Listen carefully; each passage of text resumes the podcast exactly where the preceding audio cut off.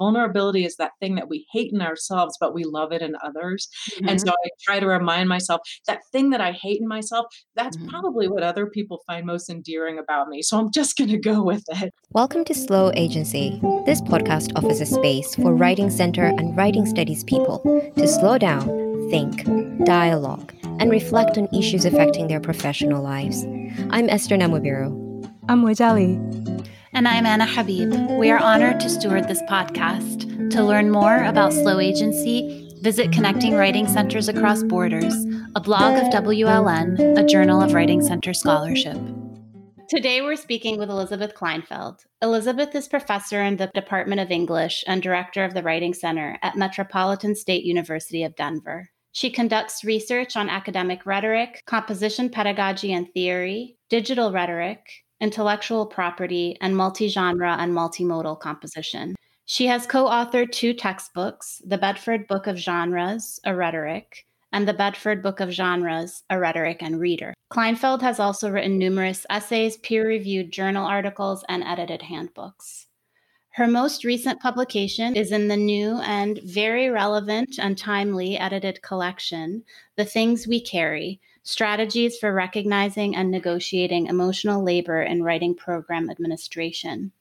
The collection is edited by Courtney Adams Wooten, Jacob Babb, Kristi Murray Costello, and Kate Navickas. Our conversation today will center on her piece, From Great to Good Enough Recalibrating Expectations as WPA.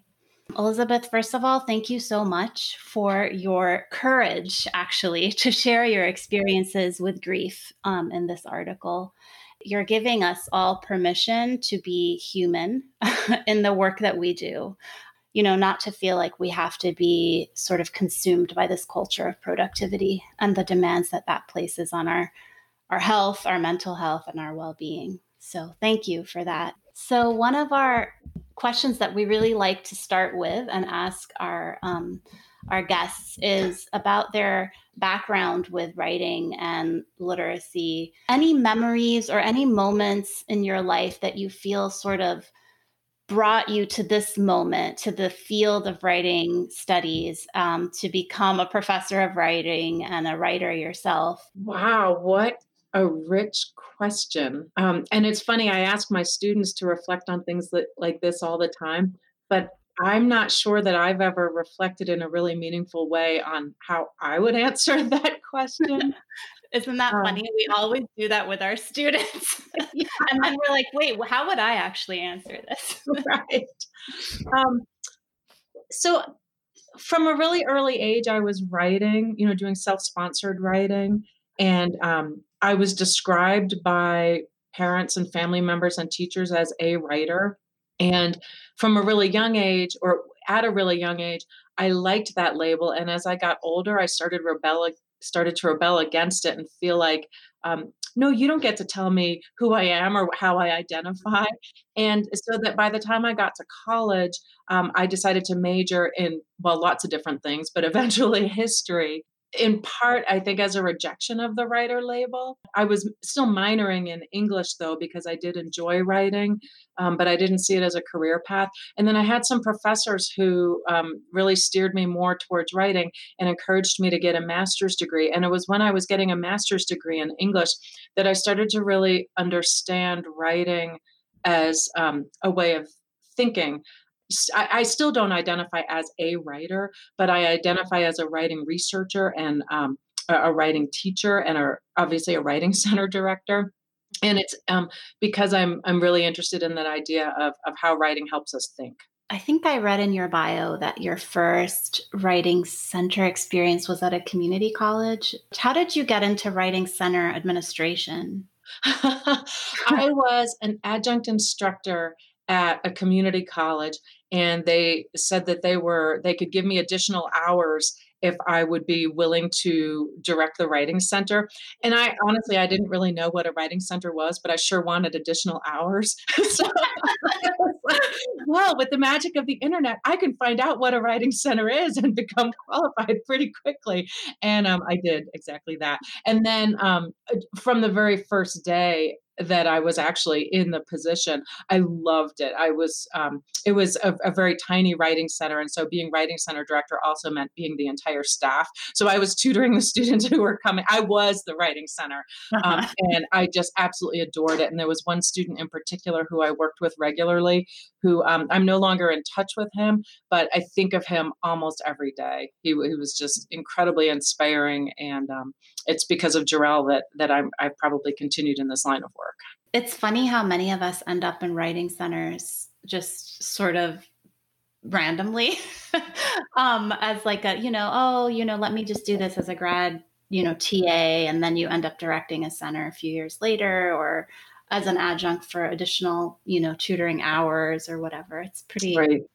common, I guess. And then you end up there and you're like, this is, I don't want to leave. This is like, this feels right. And it feels like home. Right. Yeah. For me, it was almost instantly like, wow, these are my people. These are the yes. I've been looking for. they get me. yeah. Within like the institutional structure, like being in that space always feels, I don't know, it just feels more human to me. Mm-hmm. So thank you for sharing that. Uh, thank you for asking such a great question. Elizabeth, so before we move on to um, discussing your chapter from great to good enough, recalibrating expectations as WPA, I was wondering if you could read us some excerpt. Yeah, I'd be happy to read those. It had been my most productive summer professionally. I had multiple research projects underway, had honed a daily writing practice, and was actively drafting and revising several articles, and had just accepted a position as associate editor of a journal. I was doing final revisions on sample chapters for a book an editor had shown interest in. In addition, with a new assistant director coming on, I had ambitious plans sketched out for the Writing Center. With the two sudden deaths, I got a crash course in setting boundaries, modeling self care, and being vulnerable. But perhaps most significant, I came face to face with readjusting my expectations of what can get done in a semester, an academic year, and a career. Having spent much of my career haunted by the words of an early supervisor, you are much too emotional at work, I was proud of the somewhat stoic figure I had become. As I communicated with people that I would miss meetings, many of my emails relied on my busyness. Jennifer, I will miss our call this week. Unfortunately, a dear cousin died suddenly last week, and there are multiple memorial events this week that I am involved with. The busyness was not the real reason I couldn't attend meetings, however. The fact is, I was nearly paralyzed with grief. Thank you for reading both, Elizabeth. Um, I personally found these snapshots powerful because they really captured what you went through in vivid detail. Um, in the meantime, I'm also sensing the emotions and vulnerability that un- uh, underneath them. This was a really tough chapter to write there was a call for proposals and I I proposed the chapter and then it was accepted and I was excited. But then when I started writing it, I kept thinking, why are you putting yourself through this? Because writing it um, really brought me very closely in touch again with those emotions. And I mean, I'm still not done processing. I'll never be done processing the grief I felt over losing these two individuals. And um, I think to some degree i didn't have enough distance. I guess my therapist would say to me elizabeth you don't have enough distance yet to be writing about this. But um but i had a deadline and i wanted the publication and so i was like okay i'm gonna i'm gonna figure out a way to power through it. Um and so um the writing was actually really helpful. I think uh, like as i was reading those excerpts just now um i did feel that um, kind of tremor in my throat that that I that I get when I'm feeling emotional. Um, but it it was okay. I mean, I guess the writing about it helped make it okay. Helped helped me accept that yeah, I am always going to to be um, doing the grief work um, that that losing these two individuals um, has has made me have to do, and there there will be more grief work. You know, I, I will. I have since then lost other people. I'll, we're, we're all um, suffering loss at this moment, and so um, it's okay. I ask um, myself that question a lot about writing um, about grief, or I'm writing about trauma. And um, I think that's why I've struggled so much actually um, to get this project completed is like how close it is and how difficult it is to write about. But then when I actually do write about it, it feels better later, but the process of it is a really difficult one. And I find myself getting stuck or paralyzed or making excuses like, I'm just too busy. I, I have to go um, do this meeting or this workshop. I'll write later.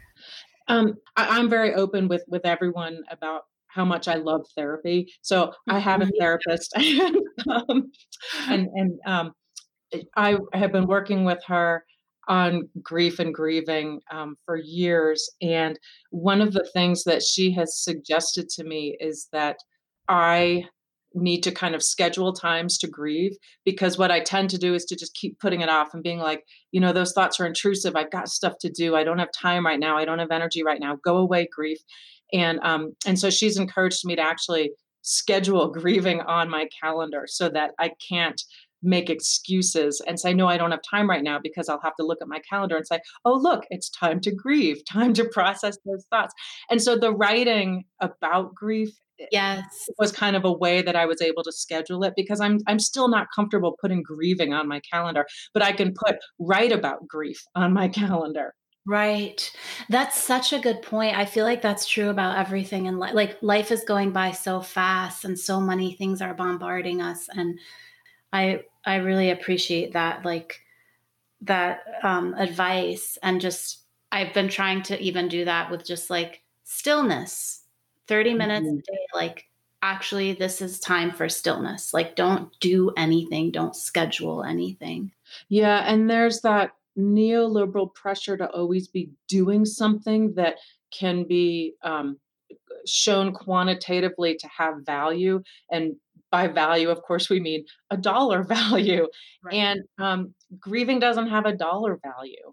And, and most of the emotional work that we do isn't going to have a dollar value. So it's if if we're um, you know submitting to the pressure of, of neoliberalism and feeling like we've always got to be crossing things off our to-do list and, and doing things that generate income um, for us or for the university or you know for, for whatever else um, then we're going to not process and and not give the the attention that we need to those emotions. But as my therapist tells me that doesn't make them go away.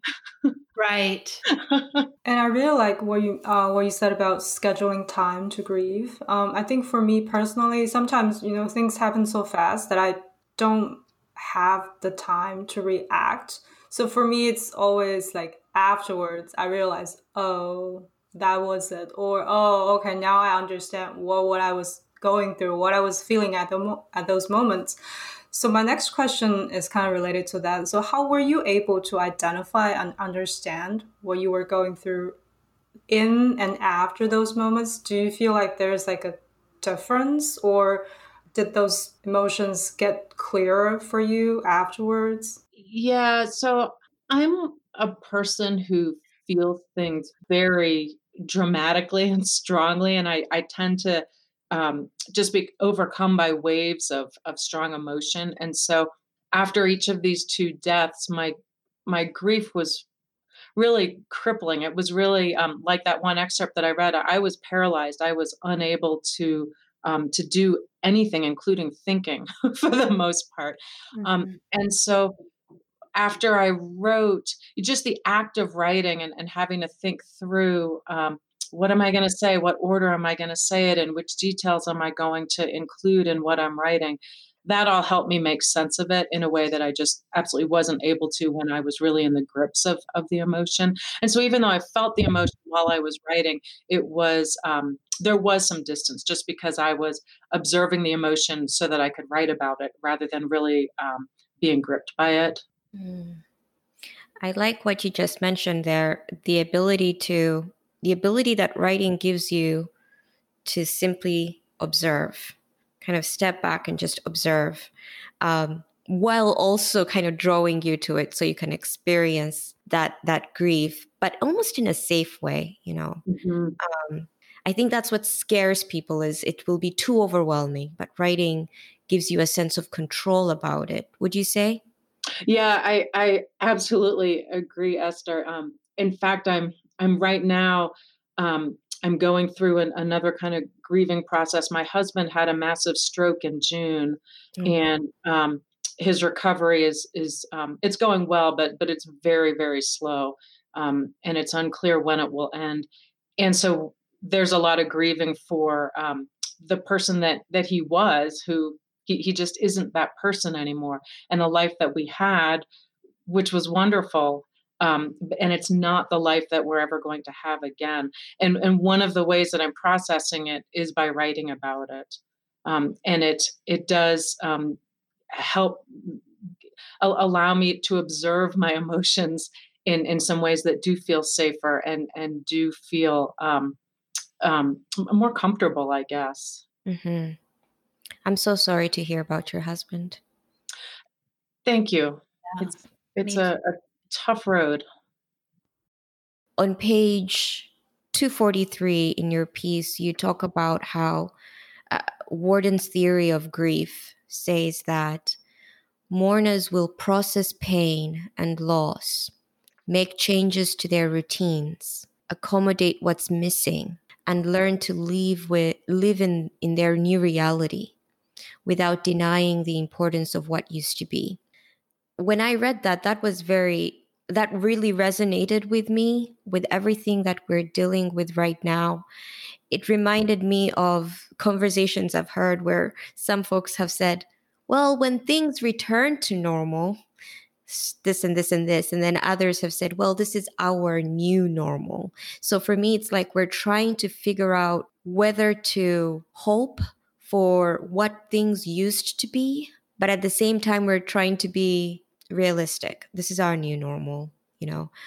Have you noticed this particularly in your work with with with your students and with uh, your tutors? Have you noticed um, people trying to grapple with those two statements our new normal versus when things return to normal and yeah yeah i've i've definitely seen this um and i think when people say they when things get back to normal um you know that eh, they're being nostalgic i think um because the way things were before wasn't great right yeah, um, it's true. and and so people are already speaking nostalgically about the way things were a year ago. And a year ago, things were pretty crappy for a lot of people. Um, we wouldn't have had all the Black Black Lives Matters protests and all of the um, you know the the things that have happened since in the last year if things were great. Um, and and and and so that's one thought that I have. Um, and then the idea that um, we're we're in a new normal or we're moving to a new normal, I think is kind of problematic because I think that idea of, of normal as a place that we get to is um, is problematic because it really denies that we play a role in constructing what is normal. We normalize things, and so, like in my writing center work as a writing center director, I'm taking this opportunity to normalize mental health days um, for the staff, and I'm recognizing that that my that I have agency here. I, I get to normalize this for my staff. And then when my staff ask for mental health days, my response to that helps to normalize mental health days. Or if I if I respond badly, then I'm gonna actually not normalize mental health days, right? And so um, so what i'm trying to do is to understand my my agency here in in the idea of creating normal um, and um, and and i'm also thinking about and working with my staff um, in terms of actively creating a culture that that we want in the writing center. Um, and so so not trying to get things back to the way they were um, and not even really having a clear sense of what things are going to be because um, i think something else that that i'm learning along with my staff is that we don't really know very much about what the future will hold and so getting really attached to ideas of what the future will be um, it is really I, I think an, an exercise in, in frustration and futility that's a very a very helpful thought. It's a little uncomfortable, especially especially the agency bit. It's yeah. powerful, but it's also very somewhat intimidating. It's like, you mean I don't get to step back and just wait for things to return to normal? No, um, mm-hmm. there's no return in a sense because you're creating it. Right. And, and, um, another really important aspect of that is recognizing that um, some of us have a lot more um, agency than others. So, for example, I have tenure and I'm a full professor. So, I have a lot more um, and I'm not sure if it's true to say that I have more agency, but I can do things with fewer repercussions in in um, w- when I'm trying to create a culture in the writing center. Whereas a peer consultant who is a student um, is going to have a different level of, of privilege and agency, um, and um, an adjunct instructor in my department is going to have a different level, and so. I feel like because I have so much job security and so much privilege in the workplace, I can take some risks that others may not be able to take. And, and I feel ethically compelled to take those risks because I can create, I, I can do more with fewer repercussions to create an environment that supports mental health days, for example, or supports um, working to um, to to I'm trying to choose my verb here, working to hopefully and the labor exploitation that occurs with, with adjunct instructors. Um, and, and, so I think that recognizing our privilege and our subject positions and all of, of, those things is really important when we're thinking about the agency as well. Hmm. Anna, you had something you wanted to add there. Well, I was just, you were talking about like this, it's, it's an exercise in futility to, to just try to assume that there's going to be a normal a return to normal. I'm just i was just thinking it's just about so much about being comfortable with uncertainty um, and just how much our um, you know our culture has has not created that not not normalized that uncertainty is part of life and that being comfortable in the present moment is like where you find security and comfort and not sort of um i mean that's the whole mindfulness practice right? But um mm-hmm. and that we all are so challenged by that uh idea of uncertainty um it makes us so uncomfortable. Yeah and you know when we think about emotional labor wow what tremendous emotional labor it is just to to grapple with the uncertainty and I think one of the reasons that that we gravitate towards certainty is because there's less emotional labor involved in that. You know, if someone tells us, here's what the future will look like, we're relieved. Okay, cool. Even if I hate that idea of the future, at least I know what I'm dealing with. Yeah, right. And um, it, it's also about like vulnerability, I guess, like that the uncertainty means being willing to be vulnerable. And i think part of it and so there's just you know obviously a lot of resistance to vulnerability which have you been i'm sure you like like brene's brown whole like vulnerability research and shame and all of that but um is coming to mind. But just how much good leadership um going back to the idea of agency so much of it is about these things that we're talking about here um, yeah. about being comfortable with uncertainty, about being willing to be vulnerable. And I mean, that's a lot of what you're talking about in your in your. It article. absolutely is. Um, and in fact, um, m- my leadership team in the Writing Center is reading and discussing a Brene Brown book right now. Um, I think it's called Dare to Lead. I've yeah got it on my desk here somewhere. But um, it, uh, vulnerability is I almost want to say it's something I'm known for in the writing center. Um, it, I mean, it just is who who I am, and so I, being vulnerable um, publicly is, is, something that I've been doing for a long time. Mm-hmm. And um, sometimes I feel like, oh gosh, I'm the most awkward person around because I'm so vulnerable all the time.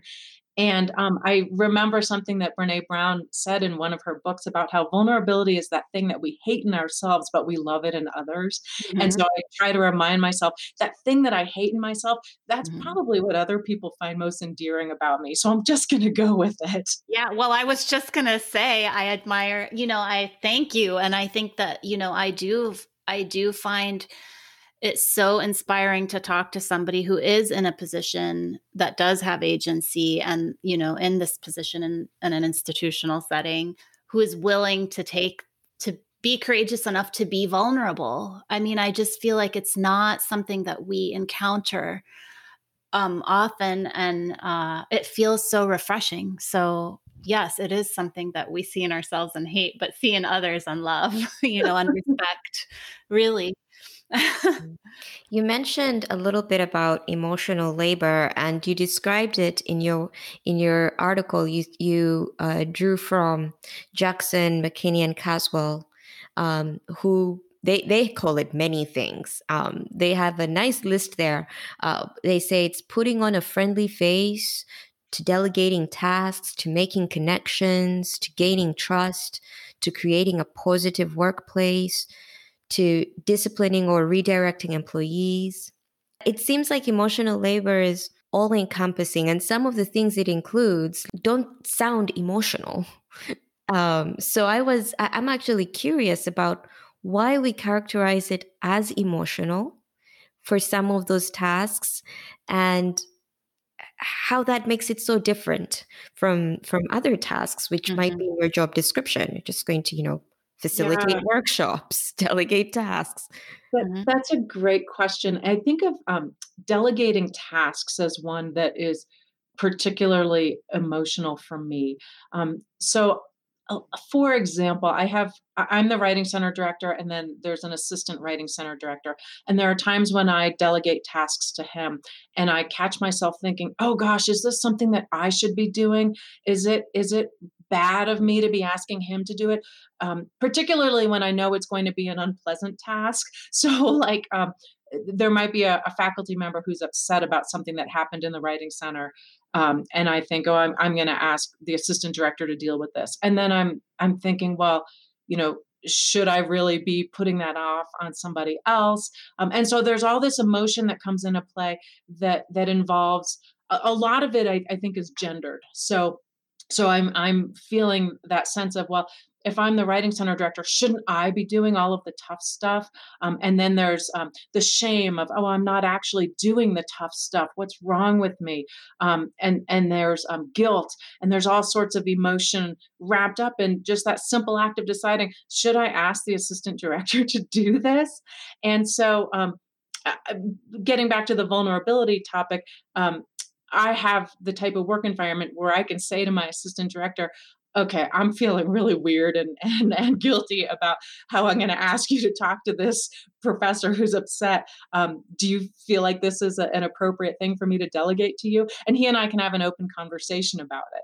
Um, and and at some point in that conversation, he's probably going to say, Elizabeth, you are putting way too much emotional labor into this. I'll just go talk to the professor. It's not that big of a deal. And um, I guess it's because of um, my embracing of vulnerability that we're able to have those conversations really regularly in my workplace but but to me that's why delegating tasks is something that that really has a lot of emotional labor attached to it mm-hmm. that's very very helpful and I, I, I would like to hear more about that particular part you just said that some of it is gendered. Do you say more about that? So, um, writing center directors tend to be female, and um, there's a lot of interesting work. Michelle Miley's done a lot of interesting work on mothering, um, in particular, and so I'll just give a shout out to Michelle. But um, there are a lot of gendered expectations about what writing center directors should be doing. And a lot of it is expectations that we bring upon ourselves um, because we've internalized living in a patriarchal culture we've internalized the idea that women are caretakers um, women shouldn't make other people feel bad um, women shouldn't um, raise awkward issues in the workplace um, and so like with the idea of delegating tasks if i'm if i'm really if i've really internalized the idea that that i should be um, um, kind of taking care of my staff, then I shouldn't be delegating tasks to them that are going to make them uncomfortable. Um, and um, if I if I or if I call out an employee in some way, let's say I have um, a, a, staff member who's late all the time, and um, I I make them feel awkward and uncomfortable about being late.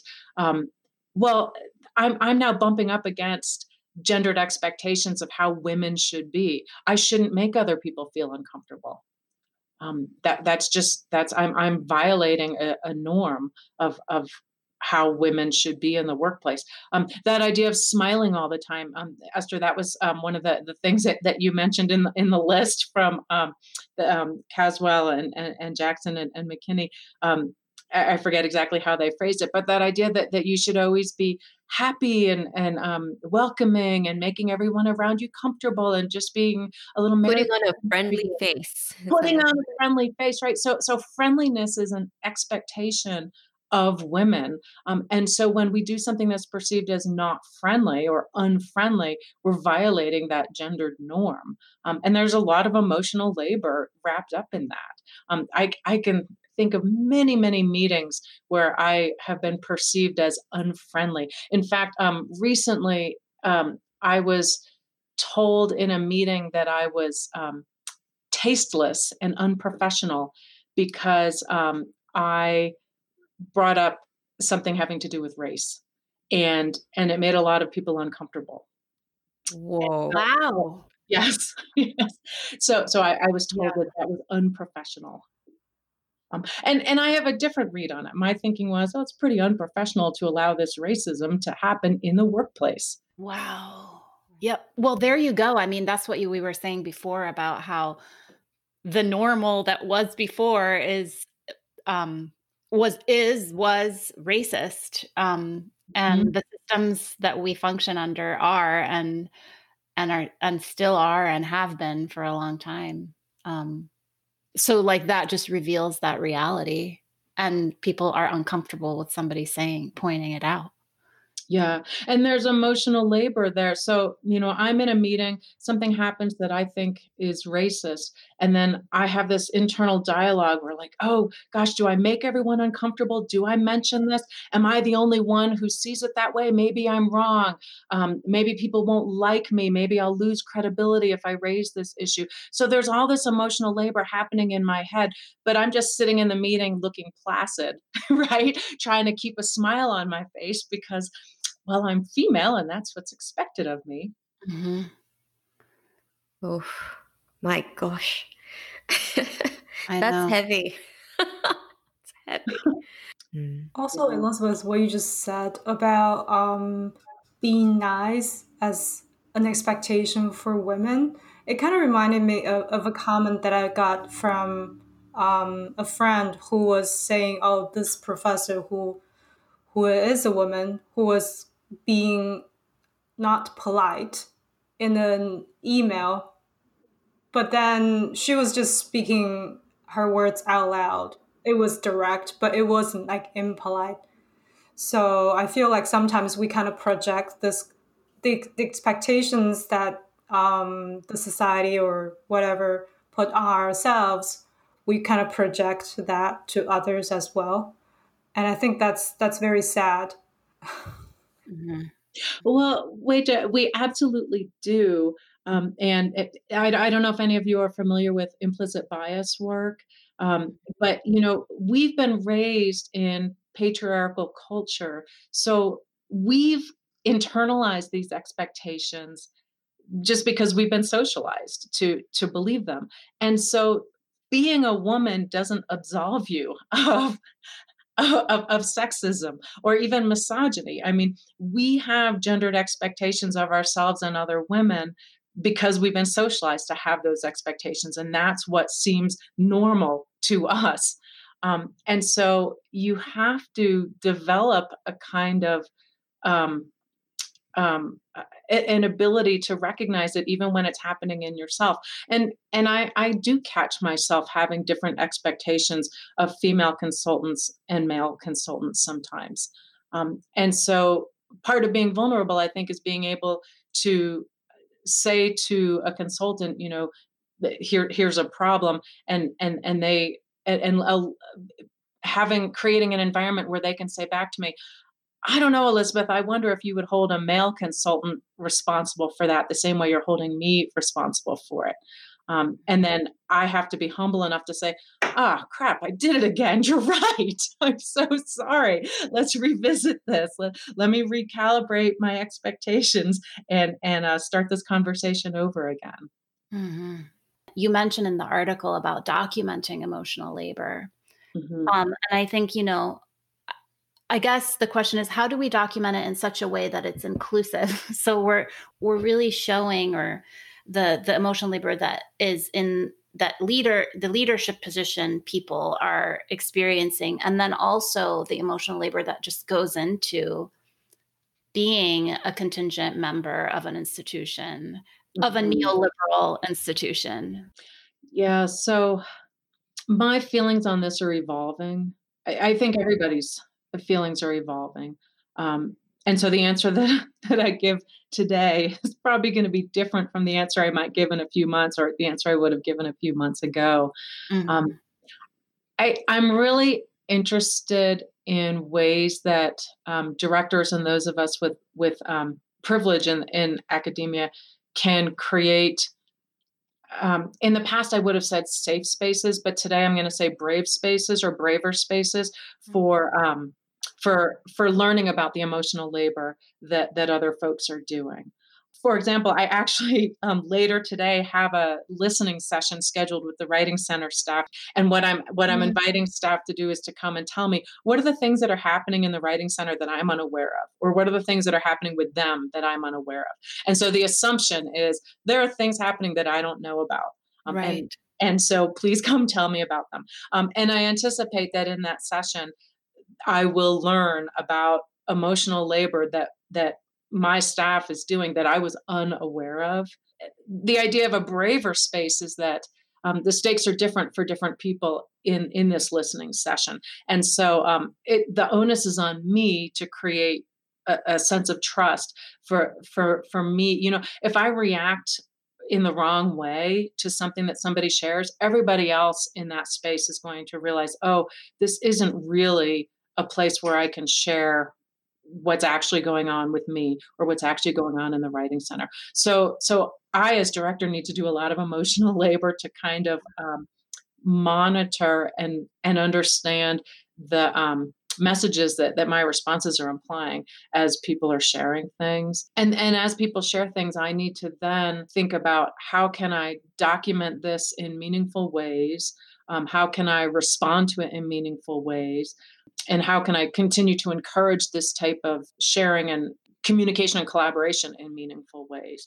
So one of the ways that I document this type of stuff is uh, just documentation for myself so it's it's not documentation that would become public but it's me taking notes on what i learned and and where i'm pleased or or displeased with my own responses to it how i think that i responded in ways that continue to create the culture that I want in the Writing Center, and ways that I responded in ways that I think harm the culture that I want to see in the Writing Center. But then there's a level of documentation that that is more public, and that's like um, the type of documentation that goes to um, like our provost or um, my chair or um, even on our website. Um, so there are lots of different ways that I document this stuff depending on who my audience is you know? I, perhaps i'm a little more vulnerable in my documentation than other people might be um, but i do talk in like the writing center's annual report about things that i struggled with emotionally. So um, the trouble that i have with um, sometimes delegating unpleasant tasks to others and the conversations that i end up having about it um, and that might not be things that are typically documented and, and some people might consider it even to be unprofessional for me to mention it. But one of the things that I, I really resist is the idea that being professional means not being emotional. I think is really problematic and one of the things that makes us makes writing center special is that we do invite emotion in right? People are bringing in pieces of writing all the time that either the content that they're writing about is emotional for them or their process involves a lot of emotion. And so we invite emotion in. And so um, I, I, think if we say emotion isn't a part of being a writing center professional um, we're really putting ourselves into a bind. Mm-hmm. I imagine that there are ways, like if you're, you know, when you're writing that, well, for for one, when you're writing an annual report, for example, and you do include maybe the internal struggle with delegating tasks, for example. First of all, that's archived and contributes to like institutional memory and understanding of the culture of writing centers and the institutional constraints and pressures. Documenting that may not, you know, give an immediate fix, but over time it's contributing to that institutional memory that hopefully will, you know, reveal some of those constraints even more obviously. Yeah. And um I'm thinking too, like um in the annual report that I write at the end of this year, I will be drawing on my personal documented mm-hmm. my personal notes um, when I when I uh, justify in my public documentation some of the decisions that I made. So, like, right. um, I have made a decision to give additional hours to some consultants um, because they've lost other employment that they had during the pandemic. And mm-hmm. so um, that's a decision that came out of some really emotionally charged conversations that I had in a listening session in the fall. And so I have notes from that that that I will use to to create my explanation for why I made this decision. And the why I made this decision goes into the public documentation. Right. There's one more thing that you mentioned that uh, we just found really interesting, and it's the concept of slow agency um, from Micciche, uh, mm-hmm. Laura Micciche's work. Could you tell us a little bit more about why it might be difficult to enact, but in a neoliberal context? Yeah, so um, a neoliberal context is is going to always be putting pressure on on us to do a lot of things and to do those things quickly. Mm-hmm. And the idea of slow agency pushes back on both of those assumptions. And so it's identifying, or the, the way that I um, enact it is it's identifying some big picture goals and stripping away all the busyness. Um, so like like um, one of the big picture goals that that I have for my writing center right now is to um, fairly methodically work toward anti-racist practice. Um, and one of the ways that, that I want to be methodical about it is to go through everything on our website, everything in our employee manual, um, everything in the textbooks that are assigned in the training classes, everything in all of our handouts, and and ask ourselves um, the Ibram X. Kendi question about is this racist or is it anti-racist? Mm-hmm. So, it, it, a neoliberal mindset would say, okay, get it all done this semester. Efficiency, yeah. Um, th- that's not going to happen. You know, asking of everything in our in our writing center, is it racist or is it anti-racist? That's a question that that is a very deep question and and i can't answer it alone because i'm a white woman and so there are going to be things that are racist that that are are not apparently racist to me. And so um, to do this project well is going to take a lot of people a lot of time. And we could do it not well. You know i could decide well we're just going to um, do it kind of in a, a, mediocre way just so that we can check it off. Um, but but i'm gonna i'm gonna be really um, mindful of slow agency and say no this is really important. Um, we're going to take some time to do it and so we're going to parse out parts of this project to focus on this semester and parts of the project to focus on next semester and what that means is at the end of this year when i write my my annual report i'm not going to be able to say yeah we're anti-racist in everything we do Instead, what I'm going to say is we are working towards it. Mm-hmm. Um, and here's what we did towards it this semester.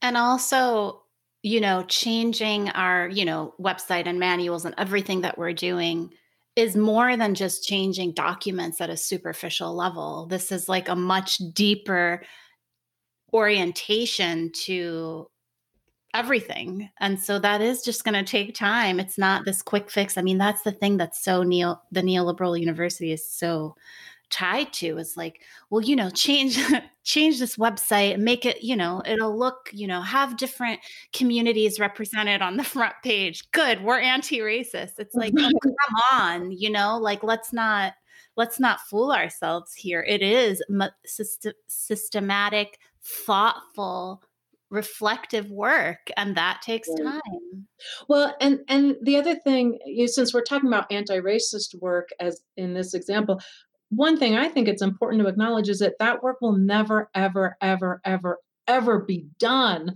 right and so so that that sense of urgency is not going to go away and and so even if I got the website changed, the manual changed, the handouts changed, even if everything got changed this semester, there'd still be that much more work to be done next semester. This is work that will never be done.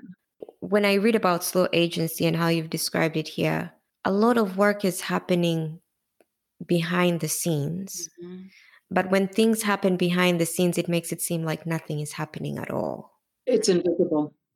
And so I, I wonder is there a way to make it visible and yet keep it in the realm of slow agency, thoughtful, reflective, um, but make it more visible in order to address that question of this is urgent and nothing is happening. Something is happening.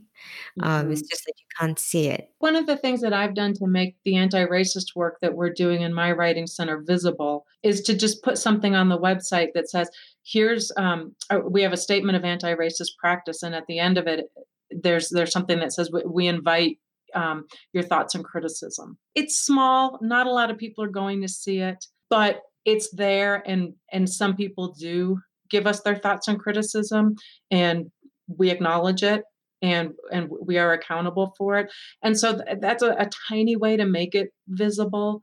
Some of this work will always remain invisible to people who are not looking for it. Everything can't be visible all the time. And you know we're always going to have things that are foregrounded and backgrounded um, and we have to, the directors have to make choices about those things. And we can second guess our choices. And, and second guessing is emotional labor again. um, and, and we can make different choices from semester to semester. And I just firmly believe that the slow agency approach, I mean, that is what will bring change because it's reflection, it's thoughtfulness, it's caring, it's compassion that speedy approach like we're never as we were actually saying in the beginning um, we never pause to have time to grieve or we never pa- like it's sort of the same thing. It's like if we're just going to be production oriented then we're never really going to do the deep work that is required and slow agency gives us that. Like that uh, framework gives us that permission in a way to do that. Um, so anna bringing that idea back to the conversation that we had about grief at the beginning, um, I I found myself sometimes thinking it would be so much more efficient to just get my grieving done now, and then I can move on with my life. And at some point, I realized you don't you don't grieve outside of your life right so my idea that that i want to get the grieving done so i can get on with my life mm. it, it's really nonsensical grieving is life right and so or even you know like this pandemic people say i want the pandemic to be done so i can get back to my life. This is your life. You know if if you're to think of um, the year or however much time it ends up being that we're we're um, working remotely or or um, having our lives disrupted by the pandemic if we see it as a disruption we're we're really denying. It's not a disruption. It is life Right. Such a good point. It's a disruption to ideas that we had about life, but it's not a disruption to life. It actually is life. Um I do I do want to ask the self-care question just because I'm I'm actually very curious. Um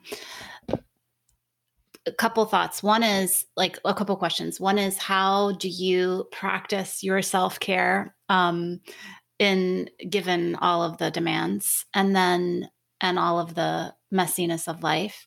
And then the second piece is like, what do you make of this whole like culture commodification around self care? There's um, this amazing Audre Lorde quote where she says that um, self care is an act of political resistance. Yes, um, and and I think that really gets at emotional labor because if we're practicing self care in in the way that I think we should be, um, we are giving ourselves the energy that we need to um, to push back against racism and patriarchy and ableism and all of and neoliberalism and all that. And so um, I, that kind of self-care, the kind of self-care that Audre Lorde is talking about, is not buying a, a nice new bubble right. bath or a new candle or right. um, you know all, all of that commodified crap. Um, it's really about um, getting enough sleep and setting boundaries and um, making choices that we can be accountable for about how we show up in the world. Um, and so, in terms of my own self care, some aspects of it right now are pretty bad. I mean, I'm not getting very good sleep, um, and and that um, is in part because, as I said, my husband had this massive stroke, and he has um, a lot of a, a, lot of complications that that I need to help him deal with. Um, and a lot of the a lot of stuff happens at night when I would love to be sleeping. Um, but there are other aspects of my self care, like uh, setting up boundaries, um, and uh, like like I've I've been really clear with my boss. Um, I'm not going to meetings that I don't see um, as being really drawing on my area of expertise. So so please don't even invite me to meetings where you just want me to be there just because it would be nice and convenient. Um, mm-hmm. and she continues to invite me to those meetings, and I just don't go to them. And um, you know there are people who who don't have tenure who may not be able to get away with that. I've got tenure; I can get away with it. Um, and so uh, part of my self care is is um, being really deliberate about where I put my energy right now um, and not apologizing when I don't go to a meeting that appears to be pointless. Mm-hmm. Yes. Um, the boundary piece is so important and it's so tied to emotional labor and it is. Yeah. Yeah. There's and it's something hard. there's something you wrote in in your in your article you said I tried to I tried to offer thanks instead of apologies when I pull out of a project or um, I, am unprepared for a meeting to mm-hmm. me, even that small element, that small change, instead of saying, Oh, I'm so sorry, I can't do that. Um, but to switch that and say, Thanks for understanding that I won't be able to do that. Or um, that, yeah. that's a, a switch in in one's mindset that it's it's it might actually be welcomed but we don't think that it's welcomed that you would pull out of a project so we expect you to apologize, which adds to that that um, feeling of of guilt and shame. But if you say instead, you know what, maybe it's not welcome to them, but it's certainly welcome to me, given everything else I'm dealing with. So I'm going to say thanks to myself if I have to say thanks to someone, if I have to put an object to that thanks. But I, I, I found that actually quite encouraging um, and and empowering. You, you could actually simply say thank you as opposed to I'm sorry. Well, and something else that I want to say about apologizing is that if I apologize for um, pulling out of a project, I'm normalizing the idea that I should be able to, mm-hmm. you know, be on top of all these different projects and be dealing with the emotional labor of grieving or whatever it is. Um, and so every time we apologize for something, we're reinforcing the idea that we should be able to do that thing. Um, and so I have some colleagues who it seems like they begin every email with an apology that it took them so long to reply. And every time they do that, they're normalizing the idea that we should be responding to emails immediately. Right. Mm-hmm. That's one of my pet peeves, actually.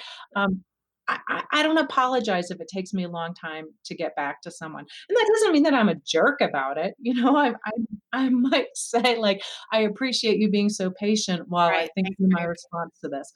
Um, and so that's a way of acknowledging that, yeah, I took a long time, but I'm I'm not going to normalize the idea that I should be responding to emails really quickly. I got mm-hmm. other stuff going on right now. Mm-hmm. That's mm-hmm. good. So good. Yeah. Maybe that's also something we can share with our tutors as well.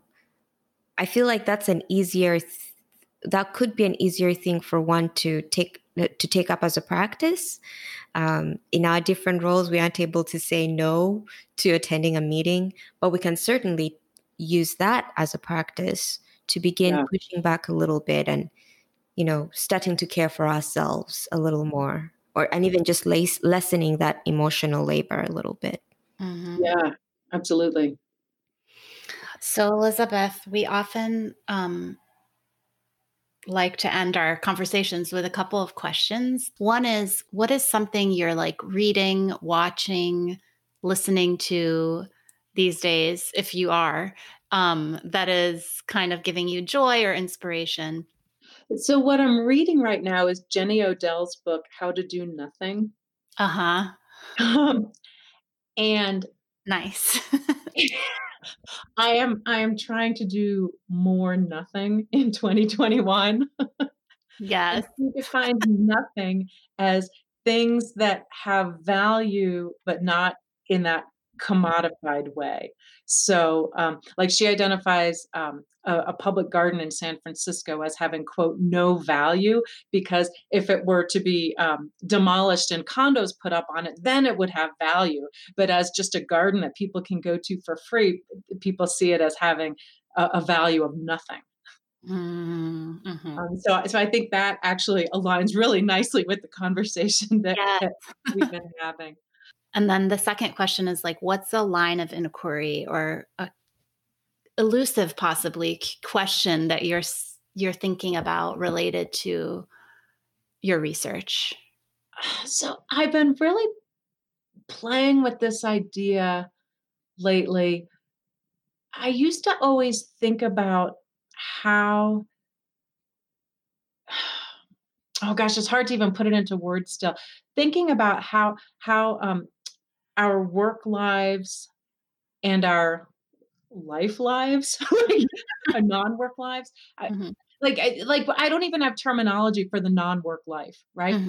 I, I've been thinking about that. That that even even someone like me who is really trying to actively push back against neoliberalism, I don't even have the vocabulary for talking about my non work life because I'm so oriented toward work. And I find it tremendous amount of value in my work and i think a lot of us in writing centers find so much value in what we do in in our jobs and mm-hmm. yet they're still just jobs right and so i don't i don't yet know what what the inquiry is but mm-hmm. i'm definitely moving towards something toward toward i, I don't know maybe, maybe an idea that um that instead of our our our life being something that like like the energy in our life being something that we can bring to our job flipping it around how can our job be something that brings energy to our life mm, foregrounding our life yes rather than our job yes such a challenge something i struggle with every day but i feel like that's the value of our human existence is we have to live our lives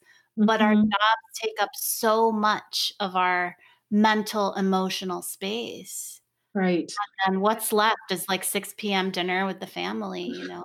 It's like but i i do want to ask i know we're we're, we're wrapping we're wrapping up here but that that question about work versus life i'm noticing that we're kind of putting them as two separate things and trying to put them together by saying work lives versus non-work lives and i've been grappling with that. Isn't it all life Yes, it's all life. It? It's not that work and then life. It's life. And right. there's if you think of it as a pie chart, part of that uh-huh. pie is work. Right. And then there's family and then there's, you know, physical health and then there is mental health and then there is, you know, all these other things.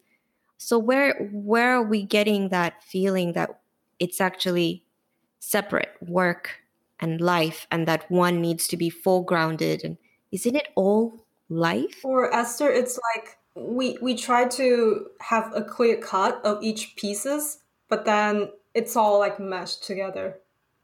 Right, mm-hmm. and and so that makes me wonder, uh, Elizabeth, are you saying that maybe writing center folks, when you say that they need to, that you're wondering about that question of where it's a job, it, where we can remind them that it's a job. I I ask myself, I ask you, do you think that question is because we care too much about the work element of our life? I don't know. Um, but but I've been troubled recently um, by a couple conversations I've had where I found out that some of my peer consultants are doing writing center work that they're not putting on their timesheet. Mm. And and and it's because they say, "Well, I love what I'm doing." And so it doesn't feel right to be paid for it. Mm. And, and that these are people who are struggling to pay their rent. Mm. And so there you know there can be a time when our passion for what we do is detrimental to us. Mm-hmm. So, so I, I don't, I don't have a, an answer. I think that's a wonderful question, Esther, and I don't have an answer, and and I don't know if I ever will. Um, so, so it's a, it's an open, ongoing inquiry for me. Yeah. Do you know about the NAP ministry? It's like a, it's a, I don't know, it's like an organization. I follow them on social media, but basically they're advocating for, I mean, resistance to neoliberal culture and ways of life and they're using nap as like the example like you need to take a nap every day to pause from this whole thing but it's very interesting actually how they frame it. It's very much rooted in the Audre Lorde quote and i just feel like um if we carve out spaces in our work life part of our day that is bringing our life back into our non-work life back into the space that's uh, something I've been trying to work on. Like, let me stop here and go for a walk. Let mm-hmm. me stop here and take a nap. Like, because those are human things to do. let me stop being a robot for, you know, nine hours or whatever. Right. Well, yeah. so I know we're running out of time, but the nap thing, I hear people say, well, taking a nap is good because you'll come back from the nap refreshed and then you'll be more productive at work. And that's the thing I want to flip. I want us to be, right. um, you know, happy at work so that when we take a nap, it is just the most delicious Luxurious. nap ever. Yeah, like it feels wonderful. You can relish. but check out the nap ministry. That's their whole thing too. I will. I will. Thank you. yeah. well, right. we just want to thank you so much for joining us, Elizabeth. Today was such a wonderful gift from you. Thank you. Yes. It was my pleasure. I, I, I really enjoyed talking with all of you, and I'm so glad to meet you all. And, and um, our paths will cross again, I'm certain. That's it for today's episode. Thanks to our guest for the insightful discussion.